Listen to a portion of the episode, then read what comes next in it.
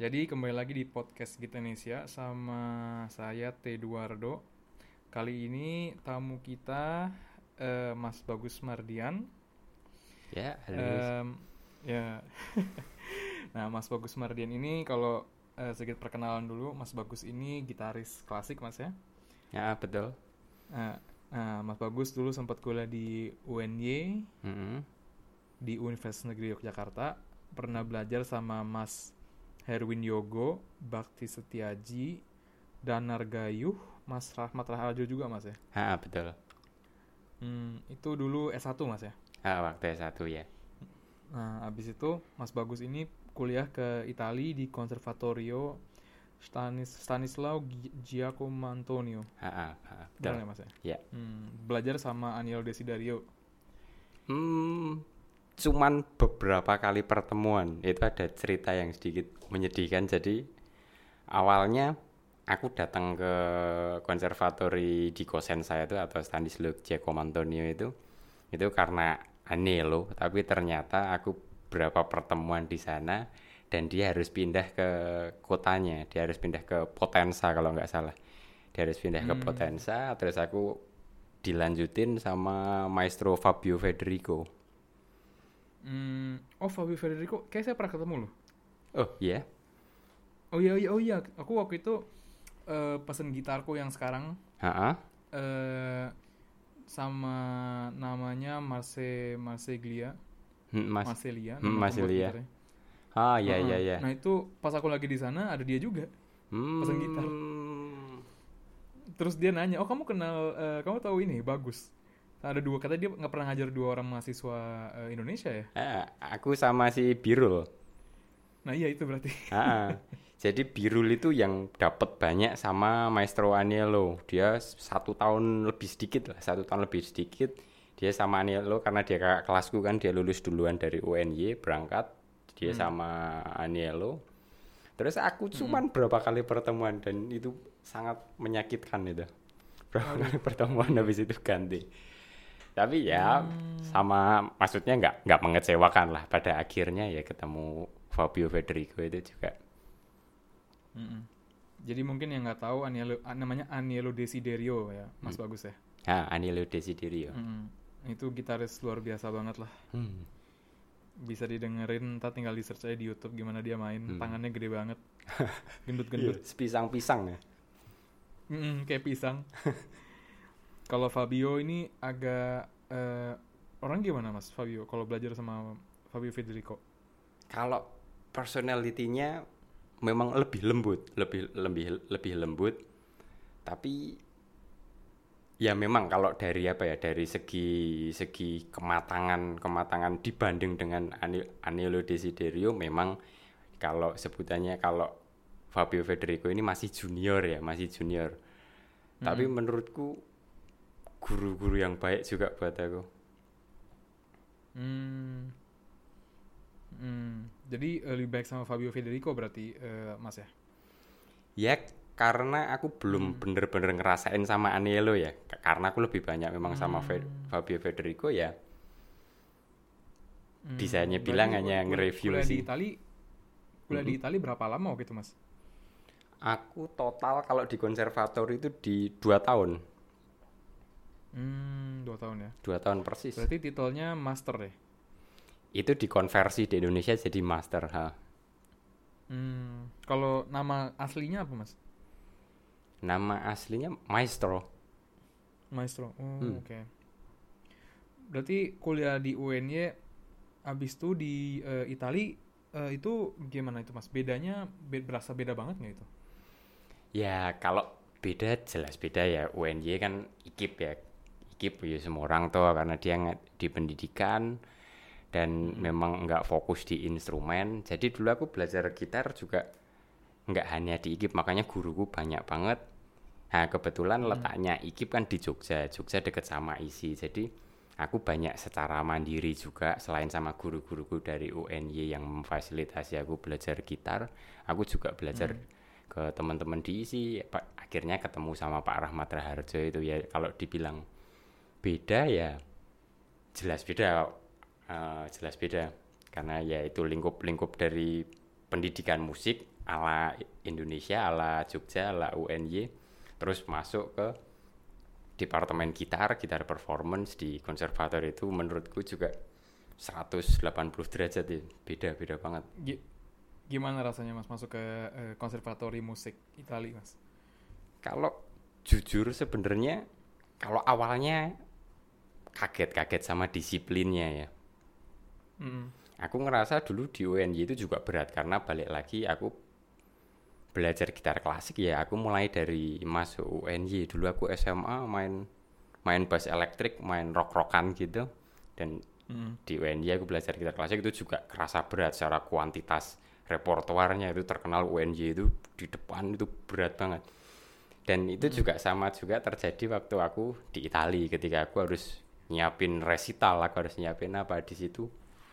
Kerasa adaptasi yang ya sampai gimana ya yang pengennya awalnya wah aku bener-bener mau menikmatin kuliah.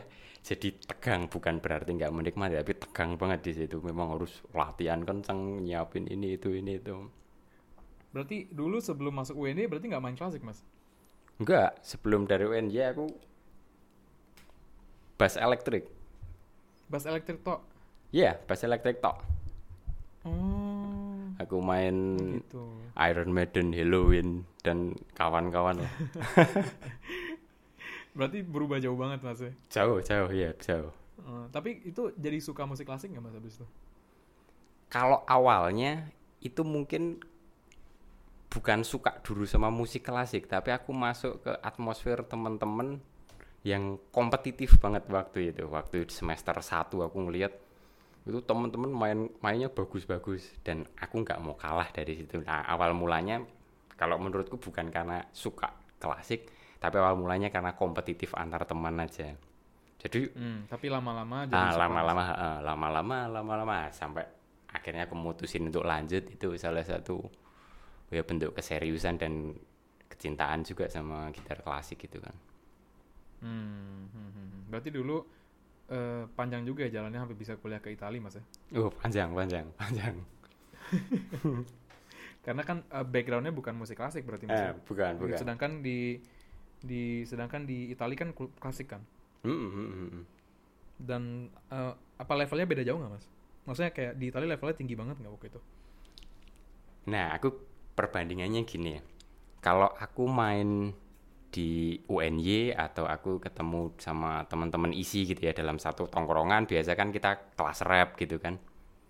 Hmm. itu aku ngelihat bahwa eh paling paling apa ya bisa ngeliat oh paling bagus anak UNY atau sebagus-bagusnya anak isi itu hal yang masih masuk akal buat aku untuk oh dia bagusnya sebelah sini kira-kira kalau aku pengen kayak gitu aku nambah nambah begini nambah begitu. Tapi ketika aku masuk Hmm. di lingkungan konservatori yang pertama ketemu teman-teman angkatanku itu menurutku sudah hal di luar di di luar apa ya? Di luar di luar di luar nalar. Mereka sudah punya Emang eh, kemampuan yang menurutku mengerikan mengerikan. Maksudnya secara teknik gitu mas? ya ya secara teknik secara musikal. Mereka menurutku Hmm, udah hmm, hmm. hal paket lah Emang emang bedanya kayak gimana maksudnya dulu emang mereka bisa langsung main yang susah-susah banget gitu ya? ini di di konservatori ya Iya di konservatori. Heeh. dari apa ya kematangan kematangan mereka bawa repertoar pertama kali kesan tuh aku ada namanya Davide Piluso sama eh Pelicori Pelicori ha, sama Pelicori Eh, mereka main karya mau berat mau ringan tapi sentuhannya sudah memang wah ini aku seneng ada di Emang lingkungan ya? kayak gini gitu udah Hmm. bener-bener Itu lingkungan itu membantu ya mas ya? Ah, membantu apalagi dua temanku ini teman angkatanku kan ada dua si si Davide sama si Pelicor ini banget banget membantu aku aku banyak belajar juga sama mereka di luar Hmm. perkuliahan Hmm, hmm, hmm. Berarti eh, banyak juga yang dipelajari selain cuma musik doang mas ya? hmm. Hmm, hmm. Ya aku juga merasa eh, emang lingkungan itu membantu memberikan energi untuk latihan juga sih. Ah, ah, betul betul setuju aku Hmm. Sekarang Mas Ba- eh, menurut Mas Bagus lingkungan di Jogja membantu Mas Bagus nggak sekarang untuk latihan? Apa sekarang Mas Bagus sibuk kerjain eh, juga banyak hal lain? kalau membantu sebenarnya gini kalau aku ini kan aku juga sering ngumpul sama teman-teman sering apa kalau masalah di ling- di lingkungan mana pun itu tergantung sama kita juga. Kalau saat ini menurutku aku dalam posisi yang banyak dukungan untuk aku terus misal terus maksudnya terus lanjutin terus terus apa ya terus konsisten di gitar klasik. Kayak aku punya teman kantor juga Pak Rahmat Raharjo. Itu setiap ketemu yang ditanyain lagi latihan apa kapan latihan terus baru proyekan apa dan terus. Kalau aku lagi nganggur mainan terus "Hah, terus ya. aku lagi nganggur mainan HP di kantor gitu iya ditanyain ngapain nggak latihan nah, terus satu lagi ada temen di situ juga dosen dosen TPLB gitu dosen bantu di isi ada Jardika kamu tahu kayaknya Jardika Iya, iya. iya. Nah, kalau dia teman-teman diskusiku, selain itu juga isi kan juga punya ini gema gitar ekstra mahasiswa. Nah, ya Hmm. lingkungan itu yang buat jaga sampai maksudnya sampai hari ini aku masih konsisten mau latihan perform juga. Mereka Hmm. Berarti ber- berarti Mas Bagus masih latihan ya sekarang ya? masih masih sampai sampai tadi juga masih latihan. Semangat. Bagus, Mas. Lagi latihan apa Mas sekarang, Mas? Ini Cavalcade yang Matias Duplasi Oh, iya iya iya iya iya. lagi pengen itu. denger. Hmm. Nah, lagi pengen agak beda ya. Hmm. Dulu dan terus balik ke Itali terus dulu ceritanya Mas Bagus bisa ke Itali dari Jogja tuh gimana Mas ceritanya, Mas? Nah, oke. Jadi eh, awalnya ke aku ke Italia itu awalnya bukan sekolah sebenarnya. Jadi itu 2013. 2013 itu aku dulu punya grup kuartet dari UNY. Itu aku berangkat kompetisi di Italia. Nama kotanya di Philadelphia. Itu berempat berangkat. Nah, sebelum eh sesudah sesudah kita kompetisi kita nginep nginep di asrama anak Indonesia gitu. Besoknya jalan-jalan. Nah itu ketemu ada satu konservatori yang akhirnya 2015 aku sekolah di situ. Akhirnya kita jalan-jalan ke situ. Nggak sengaja aku ketemu sama Anielo Desiderio yang sebelumnya aku bener-bener ngidolain dia karena aku pernah galap Anatolian folk song itu. Hmm, dia main mengerikan mengerikan banget. Dan aku memang idolain Ani Aniel oh di situ kita ngobrol. Aku aku ngomong ngomong ngomong apa ya? Ya ngawur aja. Aku pengen sekolah di sini. Gimana caranya ya? Nanti kita kontak-kontak terus nih. Tak kasih emailku tak kasih nomorku gini-gini. Ya akhirnya itu terrealisasi. 2015 aku lulus aku langsung coba daftar. Tapi sayangnya di konservatori itu aku nggak ngelihat ada jalan untuk daftar online juga walaupun bisa tapi beasiswa juga juga susah waktu itu kalau di konservatori nah Hmm. akhirnya aku pakai cara lain jadi aku daftar jadi aku daftar di Universitas Calabria itu Hmm. Oh, di Calabria ya? Berarti di itu? Calabria aku di Calabria aku bisa masuk aku dapat beasiswa dan habis itu habis aku keterima di situ aku daftar konservatori dan keterima nah itu ceritanya jadi awalnya sih Hmm, dari dari gitu. dari kompetisi ya dari kompetisi 2013 terus bisa ketemu Maestro Anielo itu terus Hmm. Berarti semua kontak-kontak. sendiri, Mas ya? Ah, sendiri sendiri Hmm. Terus habis itu di Itali 2 tahun berarti, Mas ya? Ah, dua tahun 2000 Hmm. anggap aja 2016 lah aku mulai itu 2015 akhir kok 2005 kuliah-kuliah Januari. 2016 sampai 18 Yang menurut Mas Bagus waktu itu paling penting eh, yang dipelajari di Italia apa Mas kira-kira Mas? nah kalau Yang nggak yang nggak ada di Indonesia gitu. kalau dibilang nggak ada di Indonesia apa ya? Sebenarnya ada cuman level tingkatannya yang berbeda kalau menurutku. Semua yang tak rasain di Italia itu ada di Indonesia cuma dalam tingkatan yang berbeda mungkin lebih tepatnya gitu. Contoh masalah Hmm, ya apalagi aku dari IKIP ya masalah tuntutan untuk main nggak seberat. Jelas disiplinnya di sini beda banget. Ya Maestro Fabio Ya, itu karena- memang Lo- eh, memang maksudnya orangnya baik orangnya santai gitu tapi masalah masalah latihan masalah beres repertoarnya itu orangnya agak rewel juga. Mm-mm. Semua mesti Nah, kalau mungkin mungkin cuman masalah levelnya misal masalah kedisiplinan latihan aku bisa lebih disiplin di Itali. Jam latihanku Hmm. juga lebih banyak. Nah terus ketemu juga maestro maestro ada kalau aku ingat ada tiga maestro yang pengaruh dari wawasan sampai dari musikalitas wawasan sama apa ya hmm, opsi-opsi interpretasi. Itu dari tiga maestro. Yang pertama ya mas maestro Fabio sendiri dia lebih ke apa ya kalau aku nyebutnya? Dia orangnya diskonstruktif banget. Jadi kalau ada yang tetap mengikuti zaman kita ngeliat gitaris-gitaris ada yang ngikutin zaman cuman dia lebih sedikit memberi kesan apa ya menunjukkan pribadinya lewat musik. Ada juga yang mereka yang bener-bener ngelawan apa yang sudah ada. Jadi ngerombak ngerom- dari ngerombak partiturnya dari ngerombak perintah-perintah di partiturnya itu salah satu karakter Fabio Federico itu agak lumayan agak liar kalau menurutku Berarti maksudnya kalau misalnya misalnya kita main Bach, berarti partiturnya kita cari sampai eh, versi berbagai macam versi dan eh, jadi kita bandingin gitu mas maksudnya. Ha-ha.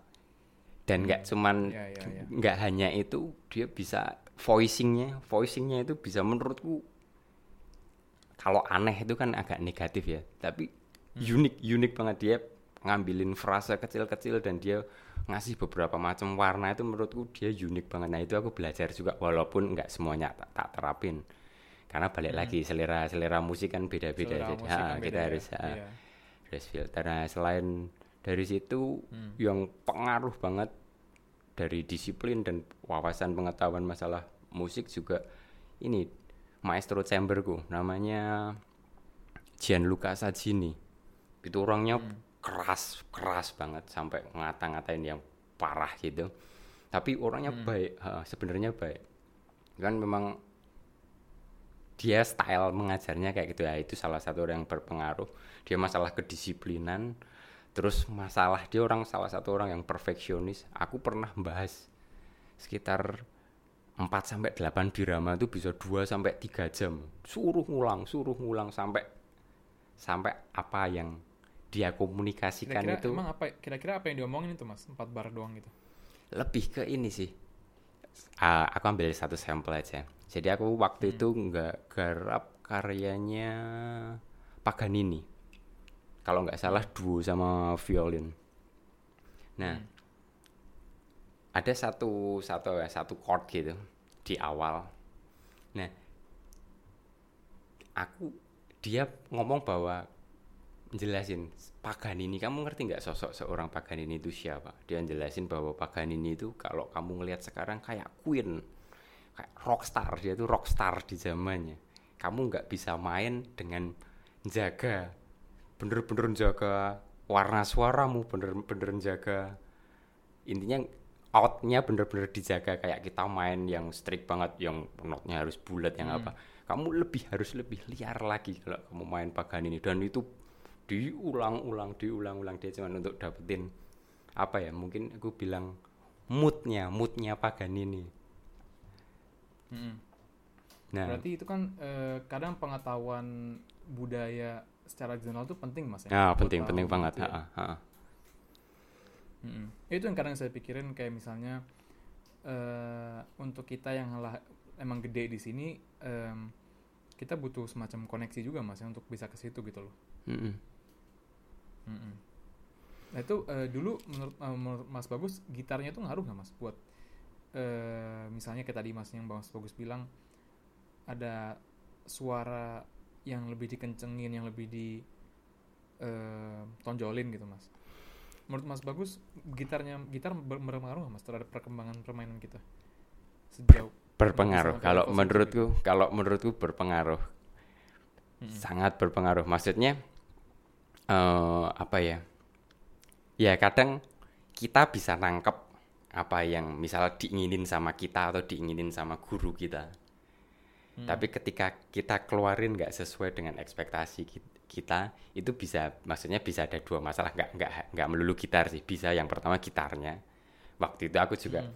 juga maksudnya bel- belum pakai gitar yang sekarang. Yang sekarang lebih lebih lebih lebih menurutku lebih lebih dapat kalau yang yang dulu memang agak kurang. Jadi yang pertama ya kalau menurutku pengaruh instrumen eh, pengaruh terus yang kedua ya ini apa ya sinkronisasi antara keinginan kita sama mungkin waktu itu aku masih terlalu lemot mungkin ya. Maksudnya untuk nangkep karena kadang dia nyontohinya juga aku agak kesel juga. Dia kan orang viola ya. Kayak gini loh sampai dia ngeluarin viola aku maunya kamu kayak gini loh. Pam kayak sesuai yang dia inginin tapi dia pakai viola dan aku nggak bisa nangkep secara cepat apa yang dia inginin. Nah itu ag- agak ada miskomunikasi di situ. Jadi bener-bener Hmm, kalau ada beda alat mas ya. Oh, kalau udah beda alat kalau yang satu alat musik gesek yang satu alat musik petik kan uh, outputnya beda ya. Ah, ah, ah, ah. dia pengennya Hmm, gitu aku sampai nyambung. pusing gitu. Aku pusing nurutin. Hmm, hmm, hmm. Hmm. jadi mas sekarang mas bagus pakai gitar apa mas? Aku pakai bogi kan. Oh iya, iya. udah lama mas baru 2019 hmm, baru setahun ya hmm, aku dapat Eh. di kompetisi Jakarta itu oh iya iya mas bagus menang ya Mm-mm.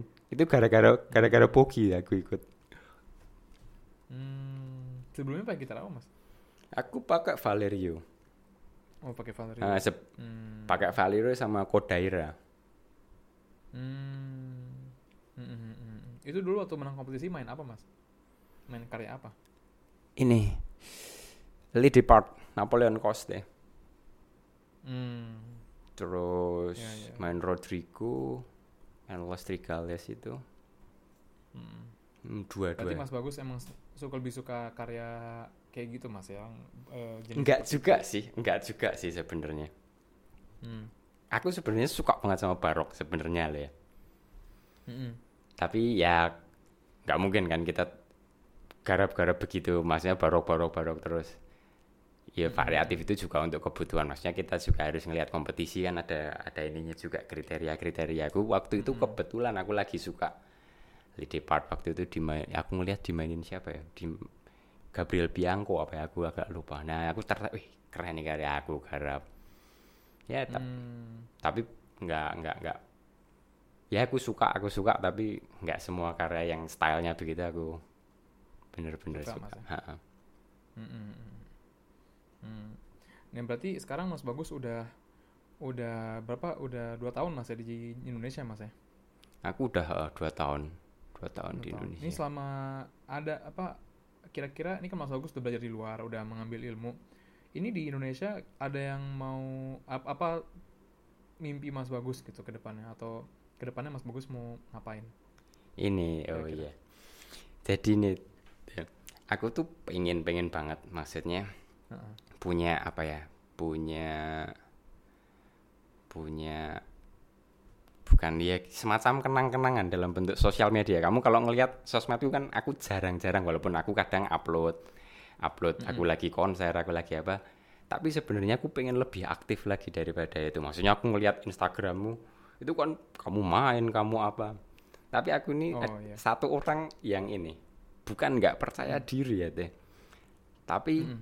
lebih ke suka asik sendiri sama latihan. Contoh, aku kemarin ya ini beli mikrofon, ini beli mikrofon ya yang biasa-biasa karena aku juga pengetahuan recordingnya juga nggak seberapa gitu kan baru bisa-bisaan doang. Pengen buat ngerekam, pengen belajar mulai dengerin kan beda ya kita main live sama main recording. Aku ngerasa Iya, beda. Nah, aku malah keasikan sama dengerin malah ngevaluasi mainku sendiri. Malah keasikan uh aku yang sebelah ini kurang ini nih. Aku yang ini kurang ini nih. Malah keasikan gitu terus ngerekam buat begituan buat latihan buat latihan buat latihan. Nah aku ke depan pengen pengen banget bisa mendokumentasikan main yang lebih proper ya. Maksudnya yang lebih proper bukan hanya aku konser terus di shoot. Tapi ya main main main main di depan kamera main recording yang lebih proper terus punya dok Hmm, banyak Kayaknya banyak hal-hal kayak gini dokumentasi. agak hal-hal kayak gini agak di luar eh, yang kita belajar di kuliah mas ya kayaknya. ah, ah, betul betul. Di luar ini ini di Kayaknya luar. sayangnya sayangnya waktu kita kuliah tuh kita nggak belajar atau nggak diajarin soal rekaman yang baik ah, ah, atau betul betul. Padahal itu kan penting buat kita sendiri ya apalagi zaman sekarang kita pengen tahu juga kita mainnya kayak bagaimana gitu. Hmm, ya ha, zamannya sudah ya menuntut begini kak Hmm. apalagi tambah covid lagi nih mau konser gimana kalau nggak lewat Mm, mm, mm, mm. platform digital Ba- kan Iya, sekarang Mas Bagus ngajarnya berarti lewat online juga Mas ya? iya online online. Mm-mm. Ya emang sekarang semuanya harus eh, online ya sampai semua bisa normal normal lagi Mm-mm. kayaknya. Mm-mm. ya Tapi kadang kalau gimana? Ah, kalau kalau kelas-kelas kecil karena diisi kemarin bulan November itu ya agak tengah-tengah sih. Boleh antara boleh dan nggak boleh tapi sudah boleh sedikit ada aktivitas asalkan dengan kuota yang sangat kecil. Nah itu aku masih tetap ada praktek. Kelas chamber aku kan ngajar Mm-mm. chamber juga chamber satu chamber dua. Nah itu ya tapi cuman satu kelompok satu kelompok gitu. Mm-mm, mm-mm. Ya gimana Mas Bagus rasanya jadi gitaris klasik di sana sama gitaris klasik di Indonesia beda nggak Mas rasanya Mas? Hmm. Beda, beda. Kalau menurutku beda. Mm-mm. Lebih Gimana tuh Mas bedanya Mas? dari sudut pandang apa dulu ya? Bentar. Mm-mm. Ah, ini, ini, ini, ini. Oke. Mm-mm. Jadi eh kayak di Indonesia, Mm-mm. kalau mungkin aku aku kurang lama di Italia, mungkin ya. Tapi di Mm-mm. Indonesia, kapan pun aku mau konser itu gampang. Mm-mm. tinggal aku punya repertoar nggak intinya cuman itu banyak temen yang Hmm. bakal bantu acaraku banyak gedung yang tersedia buat aku nah sedangkan di Itali ini kesempatanku untuk konser itu jauh lebih kecil jauh lebih kecil. Maksudnya ya bisanya kompetisi resital resital yang diadain memang kewajibanku untuk kuliah. Mm-mm. Wih, itu memang banyak sih itu nyangkut jam terbangku. Ya aku tambah pengalaman di sana juga jam terbang resital juga memang banyak. Tapi jadi kesempatan di luar di luar apa ya di luar kewajiban keinginan kita sendiri itu memang kalau menurutku lebih terfasilitasi di Indonesia Hmm. karena mungkin aku kurang lama di Italia balik lagi waktuku Walaupun habis walaupun orang yang tahu musik klasik itu lebih dikit Mas ya di sini. kalau ku bilang iya ya eh, betul tapi di Italia pun juga nggak jauh berbeda maksudnya aku main di lingkungan aku kan apartemen juga di lingkungan universitas kan yang notabene semua Hmm. orang orang umum kayak ya seperti biasa itu juga juga apresiasinya juga sama aja sama orang-orang umum di sini gitu. Kalau dibilang wah kalau orang-orang barat sana apresiasinya baik ya bukan bukan baik bukan nggak baik juga. Ya hampir sama sih orang-orang awamnya ketika ketemu sama musik klasik hampir sama kok sama orang Indonesia. Sama-sama aja Mas. Hmm, sama-sama menurutku sama-sama aja. Tapi menurut Mas Bagus sendiri ke depannya gitar klasik di Indonesia ini akan ke arah mana Mas menurut Mas Bagus? Apa Mas Bagus eh, belum terlalu ada pandangan tentang itu Mas? kalau menurutku ya aku ngelihat jadi sekarang maksudnya kita juga tahu ini fingerstyle juga lagi naik kan Mm-mm. fingerstyle ya kita, kita nggak nggak nggak berdebat antara gitar klasik itu fingerstyle apa bukan tapi anggap aja kita sama-sama paham ya fingerstyle dan classical gitar gitu ya nah Mm-mm. ini aku ngelihat ke arah tambah ke sini eh apa ya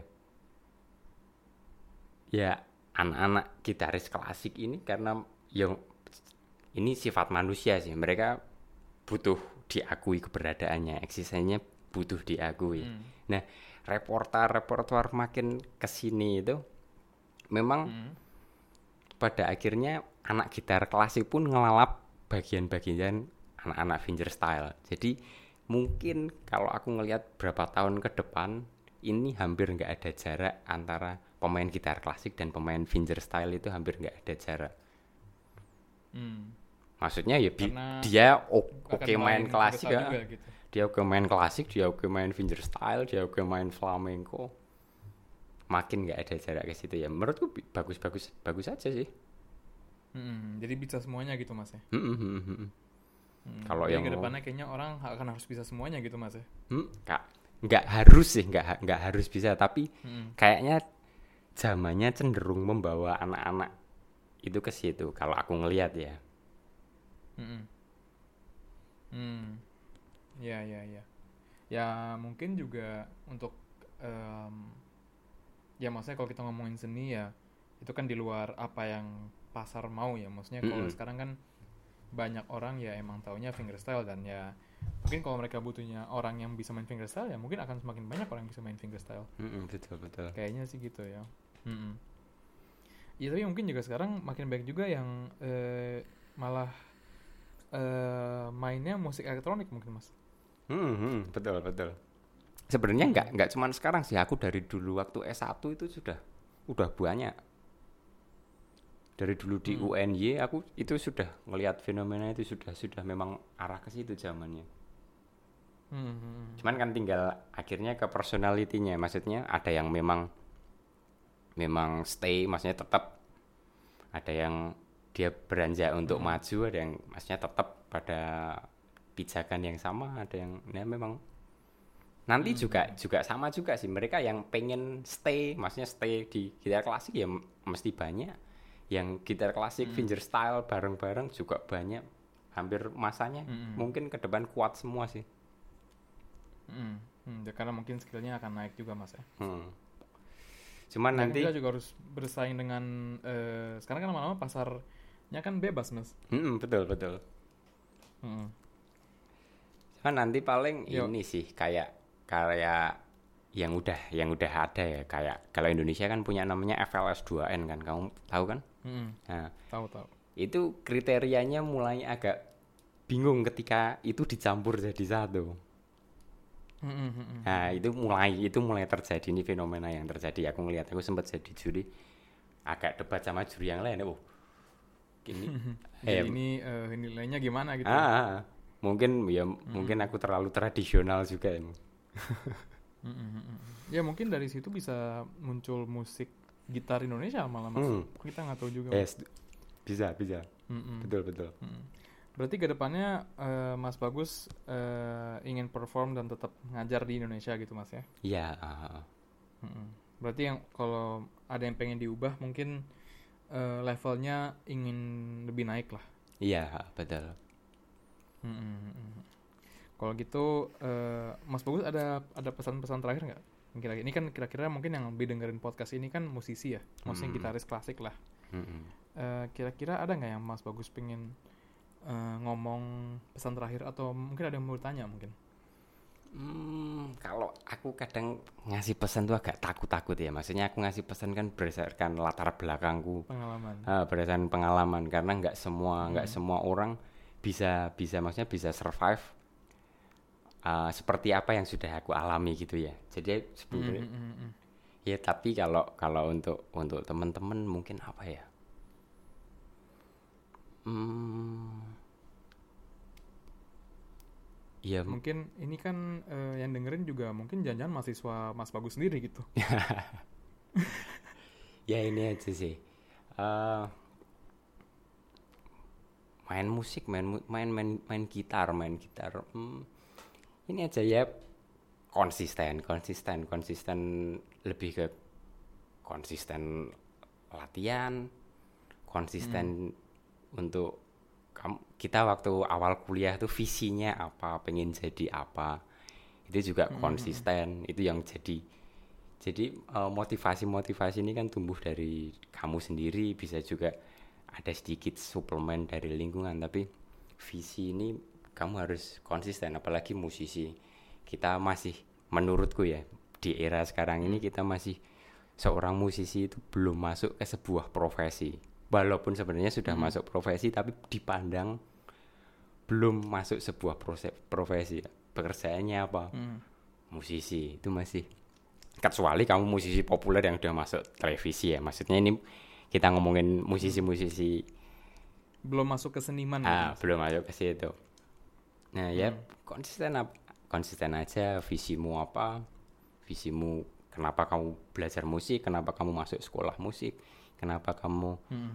lebih apa ya lebih lebih memilih musik daripada yang lainnya ya lebih konsisten terus yang kedua memang kalau kita konsisten seperti tadi yang sempat aku ceritain singkat perjalananku itu bukan bukan bener-bener rata lurus langsung jalan enggak. Iya, itu oh, naik itu itu Mas, itu ya. itu banyak naik turunnya. Apalagi eh maksudnya eh aku survive dengan beasiswa. Beasiswa itu di satu sisi wah keren dapat beasiswa. Di satu sisi wah itu nggak semudah yang dibayangkan. Itu juga penuh penuh penderitaan. Makanya aku bilang nggak berani berpesan nggak berani apa. Kalau soal masalah aku bisa studi di sana karena Hmm. aku suruh ngulang pun aku nggak mau teh itu berat banget berat banget Hmm. Eh, boleh cerita nggak mas? Kira-kira singkatnya kenapa kira pulang mas? jadi kenapa kenapa akhirnya pulang Heeh.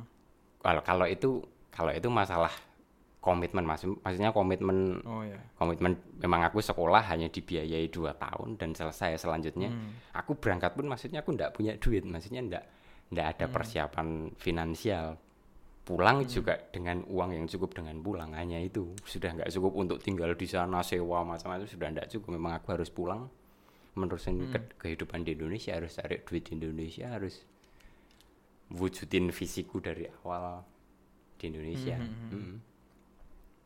ya konsisten pokoknya Hmm. konsisten memang dari awal konsisten visimu apa ya sudah dipegang konsisten Hmm. konsisten dalam visi itu ya nanti akarnya bisa konsisten latihan konsisten menjalin relasi konsisten berpikiran kritis ya nanti cabangnya banyak banget ya itu konsisten satu aja konsisten Hmm. Berarti intinya harus konsisten lah mas ya. Mm-mm. Memang dalam berprofesi harus konsisten mas ya dan mengembangkan diri terus ya. Mm-mm. Mm-mm.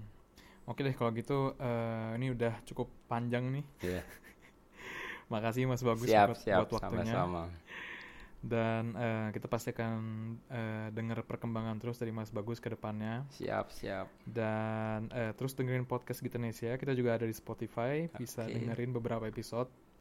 Dan sampai jumpa lagi. Oke.